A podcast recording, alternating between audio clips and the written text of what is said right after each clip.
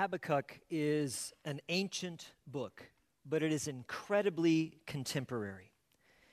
And one of the things that impresses me so much about the scriptures is that they're so vibrantly real. Oftentimes, we're fearful that those who are skeptical of Christianity ask questions like, how could a good God allow so much suffering? And we're hesitant because we look at the evidence of the suffering, of the difficulty, of the bad things that happen to our interpretation of good people, and it seems confusing. But here's the great news we don't need to be fearful about that because God in His Word already addresses those questions. Habakkuk had hard questions for God. There were things that did not make sense to him. There were events happening in the world that confused him to the very core of who he is. Now, what I want to invite us to do over the next few weeks as we explore this passage of Scripture is I want you to think about and write down your hard questions.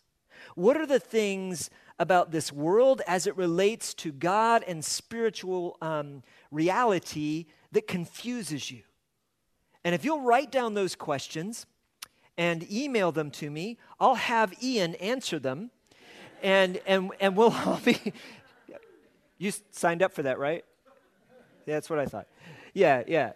Well, what we'll do is we'll, we'll try to weave those into, into the messages and into maybe some devotional things, and let's, let's explore those questions together. We don't need to be afraid to ask hard questions. That's what we're seeing here in the scripture. Habakkuk has some really, really hard questions. And God's answer doesn't make sense to him. Well, we're going to explore a bit of that today and get into it a little bit deeper uh, next week. But here's here's one truth I want you to hang on to. And I've shared with this with you before because it's it's something it's a truth that has been imprinted into my own heart and life that um, really has been transformational. And it is simply this: if we knew what God knows, we would always want what God wants. Why don't you say that with me? If we knew what God knows, we would always want what God wants because God knows what He's doing. And God is good. He has a good plan for your life and for my life. He has a good plan for this world. And He is working it out. And so we need to trust who He is and rest upon His understanding, not our own. Now, the challenge is, is we are complex beings. We respond to things with our minds, with our heart or our emotions, and with our wills. That's our obedience. And when bad events happen, when we experience either large tragedies um, that affect great numbers of people or very personal and intimate tragedies that break our own heart, we wrestle. We wrestle with our minds, and then our emotions tend to pour gasoline on the thoughts in our minds, and they heat up even more. And oftentimes, the result is I choose disobedience. One of the things that I've discovered in my own life that, that the Holy Spirit continues to remind me of is simply this little statement Drew, don't sin too soon. Because oftentimes that's what happens in the midst of my doubt and despair and confusion, it leads me to be disobedient to God because I don't trust Him. I don't see the answers coming fast enough. And I've found out time and time again, just like the scripture said, had I waited and trusted a little bit longer, God provided a way. He would have shown me more of Himself. He would have reminded me of truth, of His presence, of His power. But so often I sin too soon. So those three things come together. With our minds, we tend to examine and look at the evidence. With our hearts, our emotions, we embrace, hopefully, the truth, and, and it leads to belief. They work together. And then ultimately, with our wills, we exercise trust and obedience towards God. These three areas work together uh, to incorporate what it means to place our faith in Jesus Christ. Faith in Christ is not just what we think, it is not something just that we feel, it also has to have a reality in what we do. That's why in James it says, faith without works is dead. If our faith does not lead to a transformation in our will and in our obedience, we need to question whether our faith is real. Now, the other side of that is our doubts. And oftentimes we're afraid to talk about doubt, but we shouldn't be. Because doubt actually has a purpose in our lives spiritually. And doubt, as I'm using it, is not unbelief, it is the weakness of belief. We see this in Jesus dealing with the disciples. So many times he says, You of little faith, why did you doubt? He affirms that they have some faith, but they doubted. We need to understand that faith is like a muscle.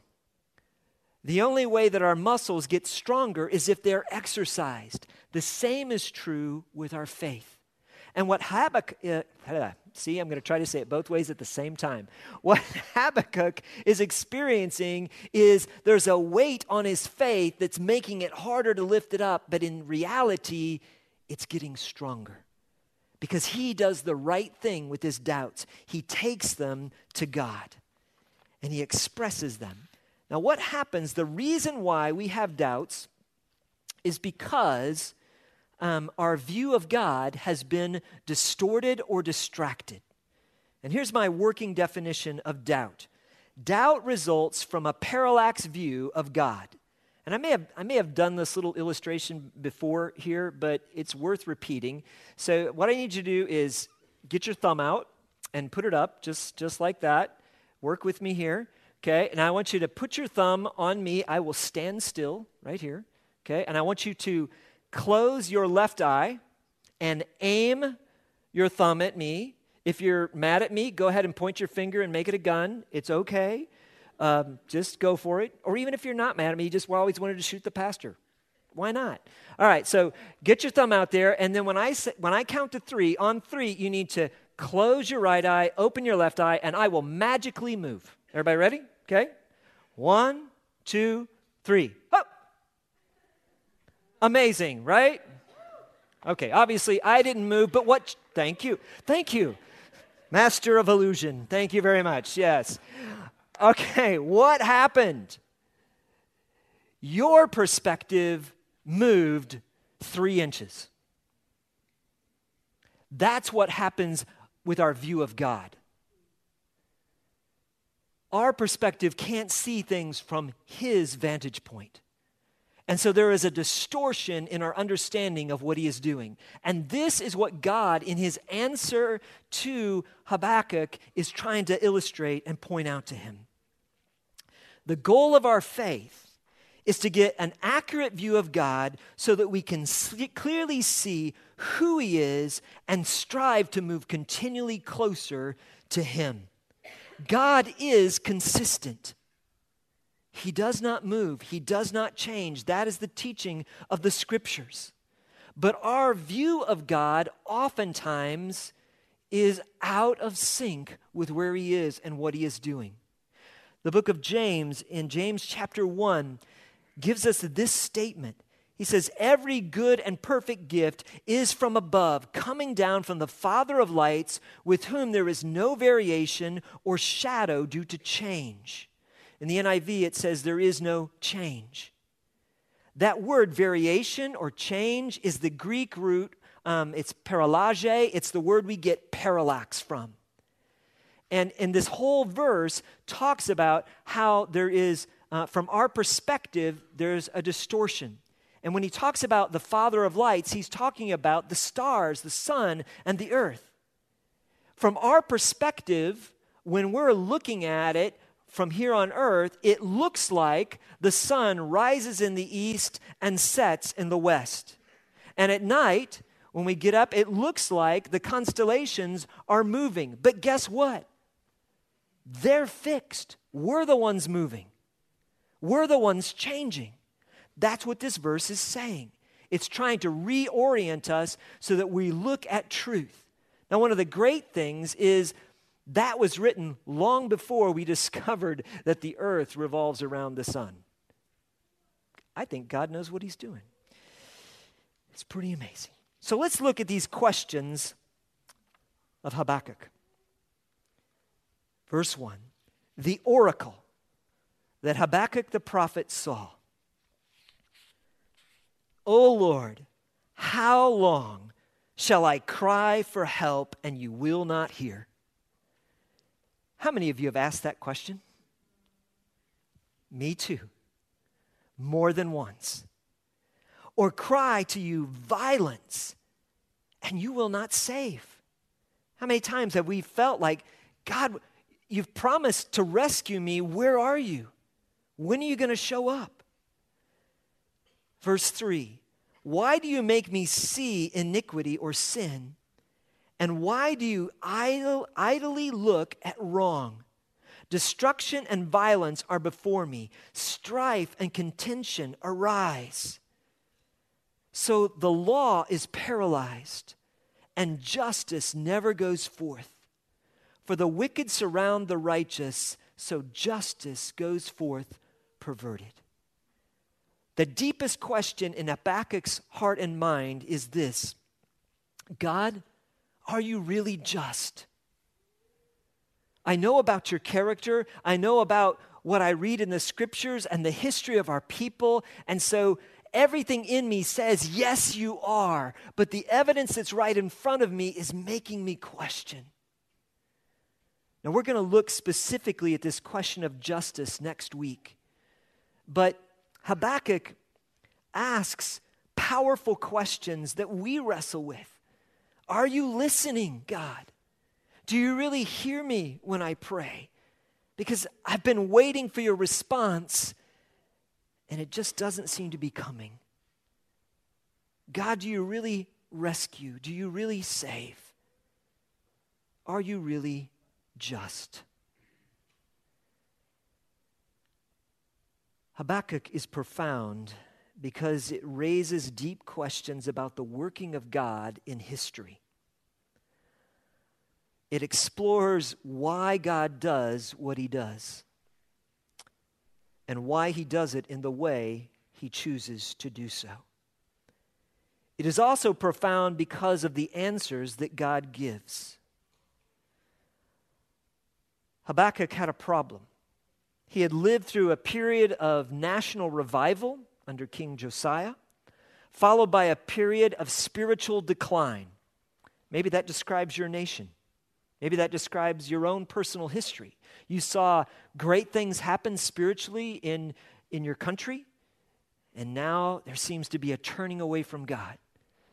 It's a history that seems to repeat itself in nation after nation because we're fallen, we're sinners.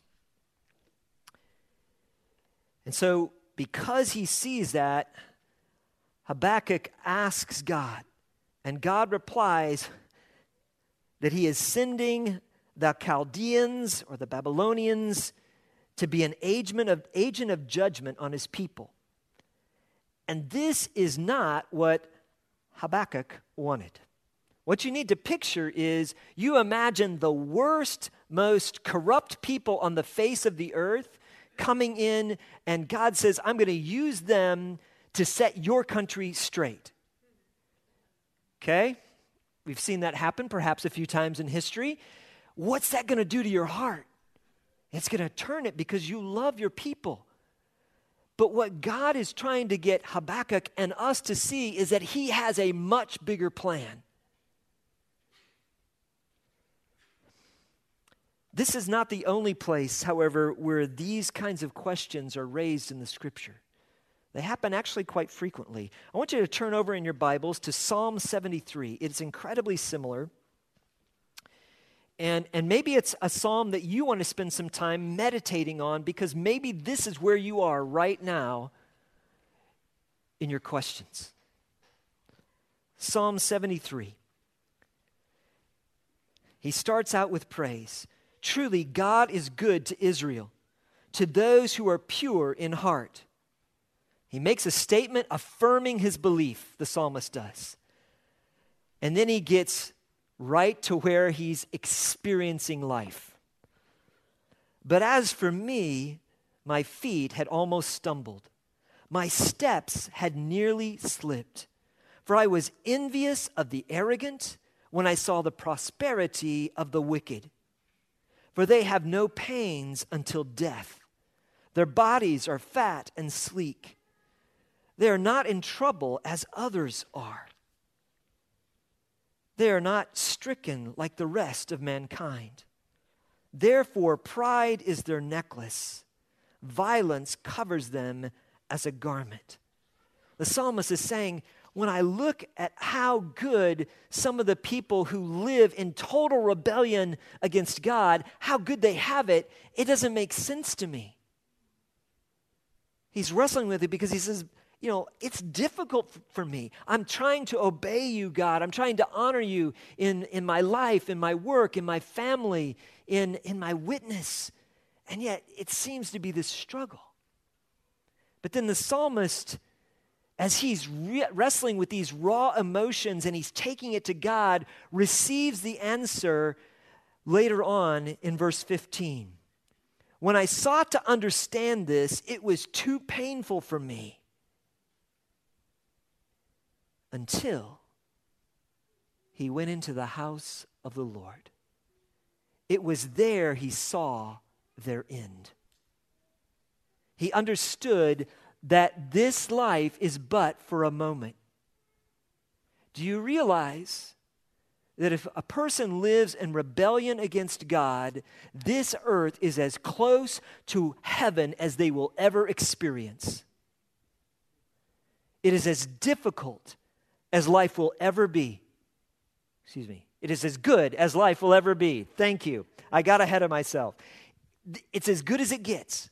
On the other hand, from an experiential standpoint, for those of us who've placed our trust, our faith in Jesus Christ as Savior and Lord, this life is as bad as it gets. Everything beyond is incredible blessing because sin will be fully dealt with. Not only the penalty that Jesus Christ paid on the cross, but also the consequences. And therefore, this is as close to torment as we get. That right perspective is what the psalmist understood. And that's what God is trying to point out to Habakkuk. So let's look at God's answer to Habakkuk. Verses 5 and 6. Look among the nations and see. This is the voice of God. Wonder and be astounded. For I am doing a work in your days that you would not believe if told. Now, I want you to look at those verses and remember that that applies directly because it is God's word specifically to Habakkuk, but it is also a truth that applies to you and I. God is doing things in your life, in your family, in our church, in this nation, in our home countries, that is more than what we see on the surface. He is doing an incredible work. And if we do not understand what is happening on the surface, we need to look deeper and see his heart and look back and see what he has already done. God tells Habakkuk, I am doing something. But if I told you all that I'm doing, you would be going, No way. That is just absolutely unimaginable.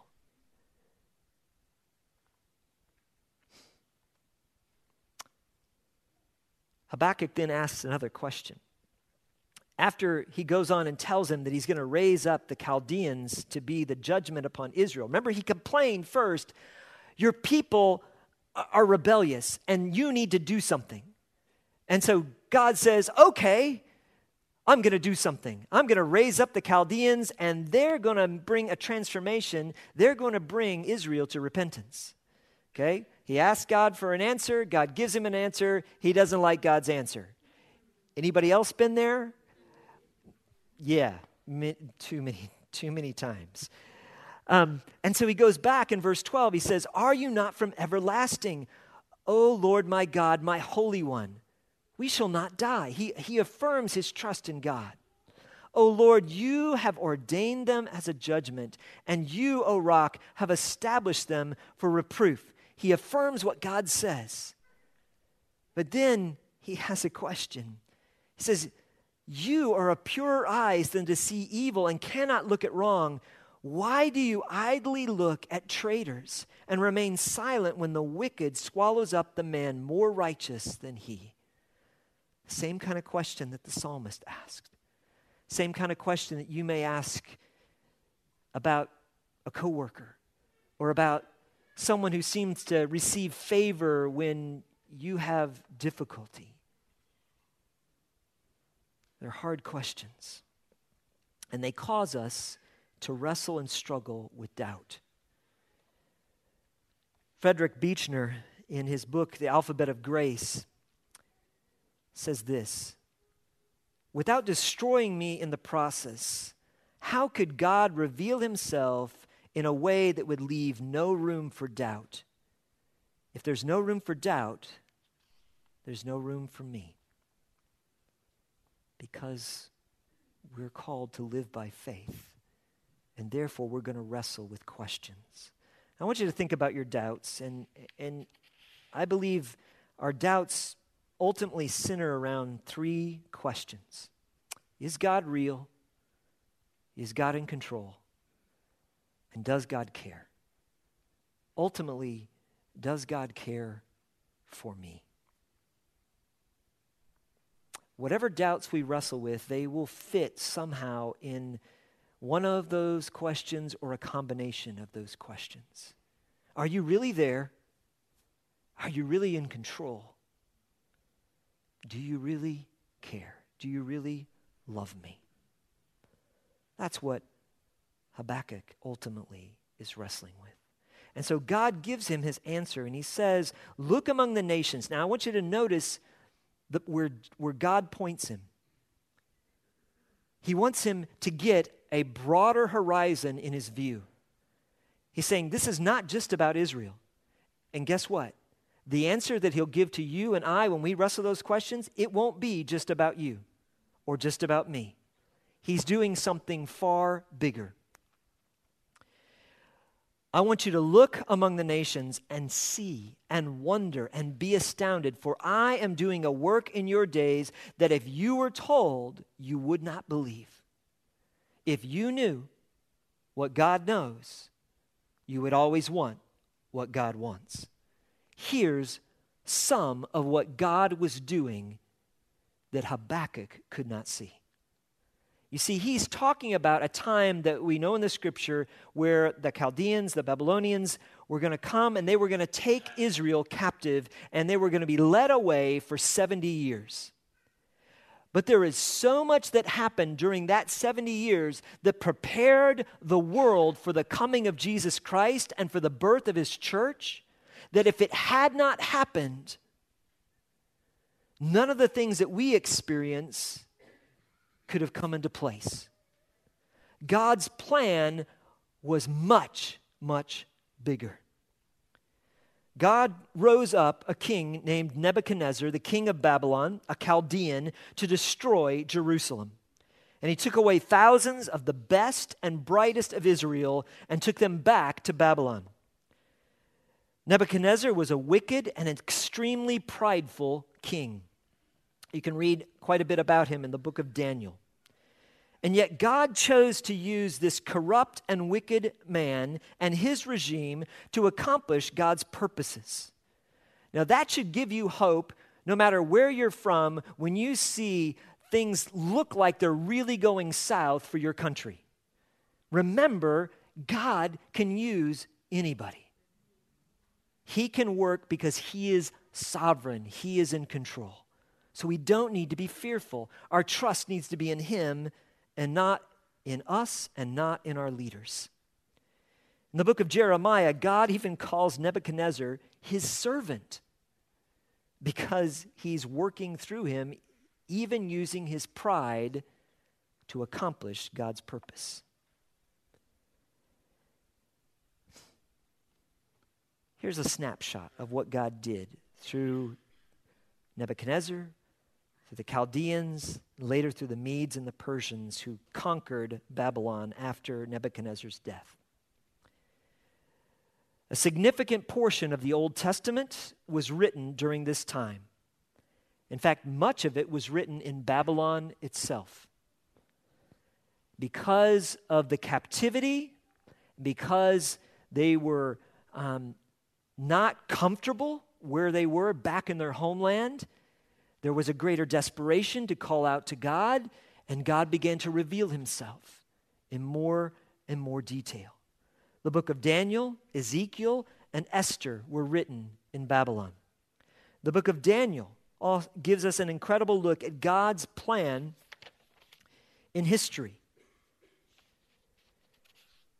He tells us of the rise and fall of empires that's going to happen over the next several centuries from that time. He tells us what God is doing among the nations. And more importantly, in Daniel chapter 9, God tells us the day and time when the Messiah would enter into Jerusalem on what we call Palm Sunday. He gives the timetable of what he is setting into place that's going to happen that is going to bring about the rescue of humanity. You see, Habakkuk was worried about a small group of people, and yes, God was very concerned about Israel, but he didn't come to just save Israel. He came to offer salvation through faith in Jesus Christ to every people, tribe, and nation. The prophet Ezekiel was also a captive in Babylon. And through him, God gives a description of God's glory. We get an insight into the heavenly realm that is more descriptive than anywhere else in the Bible. And this came, a, came about during this time of great trial and judgment under this captivity. I believe these great visions of God, both in Ezekiel and in Daniel, came because their response to the hardship was to desperately seek God, to know Him even more than to know the answers in their heart. God will use trials in your life for the same purpose. Our trials are a gift if we take them to God and say, Lord, what is it you want to teach me? What is it you're doing that I can't see? The book of Esther, Nehemiah, and Ezra are all connected with the captivity as well. Jeremiah and Lamentations takes uh, is written in the same time period, although it was written from Israel because Jeremiah was left behind, um, which is not necessarily the, the greatest compliment because all the best and brightest went to Babylon. That means he didn't make the cut, um, as in at least the Babylonians' minds. Much of the Talmud, which is the Jews' oral law, comes from the time of captivity. And perhaps the most important thing that came out of this season was the scriptures, the Old Testament, were translated into Greek during the Babylonian captivity, and those scriptures became the Word of God that would be used in city after city after city when Paul and the apostles began to take the message of Christ and meet with believers that were scattered all throughout Asia and through Europe and uh, through the rest of the Middle East. What they had of the scriptures was the Septuagint. Because many of them did not know Hebrew. And so those who were converts, who were, who were studying the, the, the Word of God, were studying it in Greek and it set the stage for the church to be birthed. In the same way, at that time, the synagogues were born. Before that time, worship happened in the temple. If you were going to worship, you went to Jerusalem to worship. But during the Babylonian captivity, they could no longer go to the, to the temple and worship. And so, therefore, God rose up the system of synagogues to place a local congregation in every town and city. And where did the apostles, the first witnesses, go to share the gospel? They went to the synagogues. You see, God was preparing the way for the message of the gospel and for the church. That's why he says, Habakkuk, if you if I told you all that I'm doing, you wouldn't get it. Because it's so much bigger than what you can see.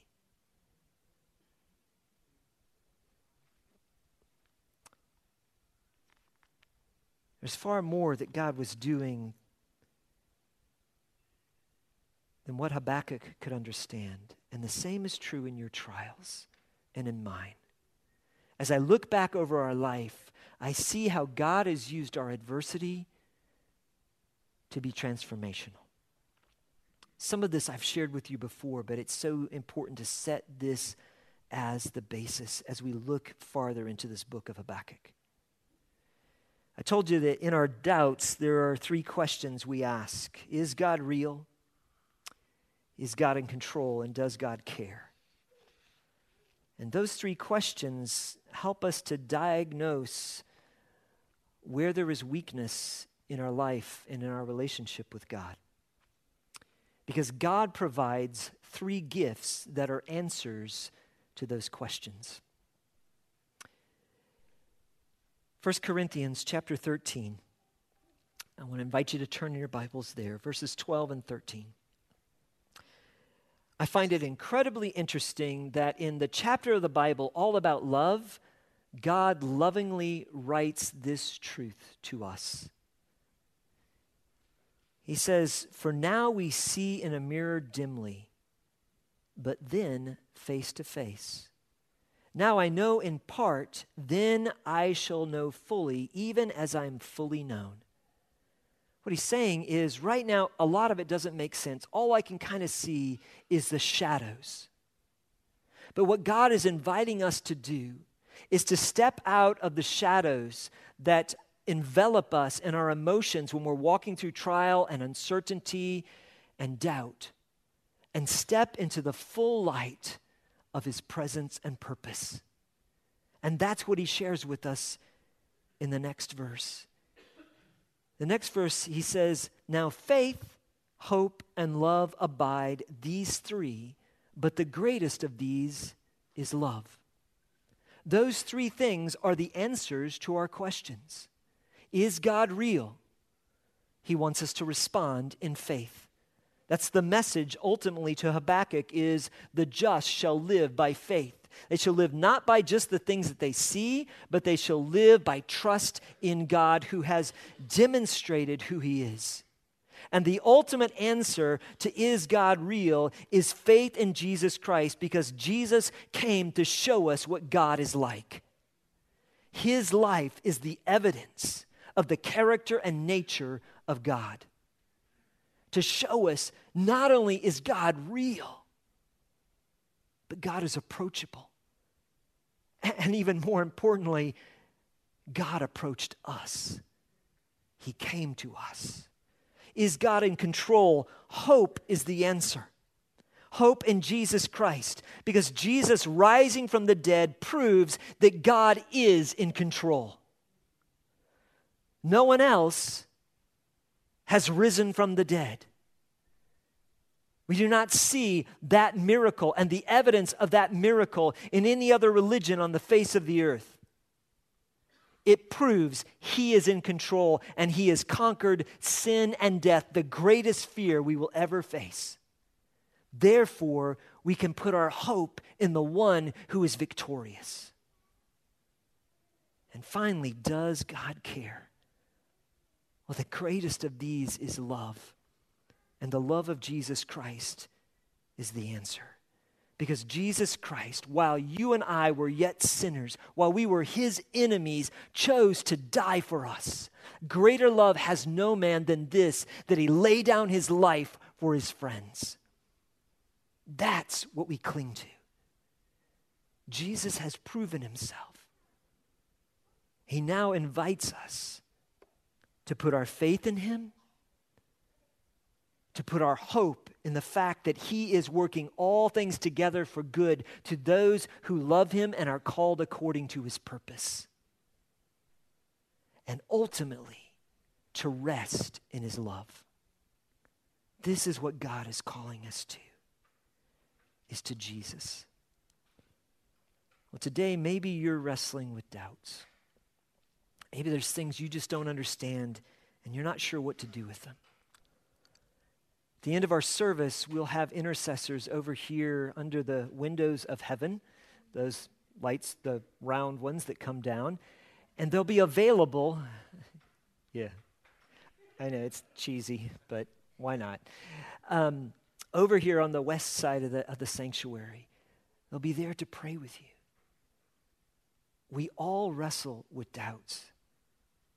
And it's okay to share those things that we're struggling with with one another. There's no judgment, there's no condemnation. But you do have a resource of having others pray with you. And maybe your, maybe your doubts are like this one. These are some prayers I wrote down. Prayers of a doubter Lord, I have doubts. I'm wrestling with whether or not you are real. Would you give me more of an accurate view of your character and your nature? And would you grant me the faith to trust you fully? Maybe that's where you are today. Maybe you've never been able to get to the point where you're actually able to take that step and say, Jesus, I am trusting you. I'm not trusting on how good I am. I'm not trusting in being part of a church or being religious. I want to trust in who you are and what you did on the cross in your death, your burial, and your victorious resurrection. Help me to do that. Next week, as we celebrate baptism, it will be a celebration of those who have made that step, who have, who have said, I identify with what Jesus Christ has done. I have placed all my trust in him. That's what he's inviting you to do today. But it takes a step of faith. We have to quit trusting in ourselves and say, I'm going to trust in you. Or maybe, maybe you've already made that step, but your doubts are somewhat different. Say, Lord, I have doubts. I'm wrestling with whether or not you're really in control. Because right now, my life seems out of control. I don't understand the circumstances around me. I don't like them. I'm hurting. Would you give me a more accurate view of your power so that I can hope in you? Or maybe your doubts are like this Lord, I'm wrestling with whether or not you really love me. I see all the failure in my life, all the times that I've turned from you, all the people that I've hurt, all the disappointment. And I think, how could you love me? Jesus wants you to know He cares for you. You see, He came to save the vilest of sinners, me. And if He can save me, He can rescue you. None of us are too far. Here's why God is bigger than your sin. God is bigger than your failure. God is bigger than your rebellion. And Jesus Christ loves you enough to wrap his arms around you and say, Let me take that burden and nail it to the cross. Forgiven and the record wiped out and let me show you how much I love you. I want to invite you today to ask God to give you a bigger view of your circumstances, to take your doubts to Him, to take your doubts to alongside of an intercessor and pray about them together, or other questions that you have. but allow this to be a turning point in your heart and life. So that as we explore more of what he says, we wrestle with those hard questions of how God can allow suffering, we wrestle with the questions of God, are you really just? That we're beginning to take our doubts, our struggles, and our questions to the right place, which is what Habakkuk did, and took them to God. That's our message today. Take them to God and begin to trust this truth that if we knew what God knows, we really would want what God wants. Dear Heavenly Father, thank you for your word. Thank you. Thank you that you're so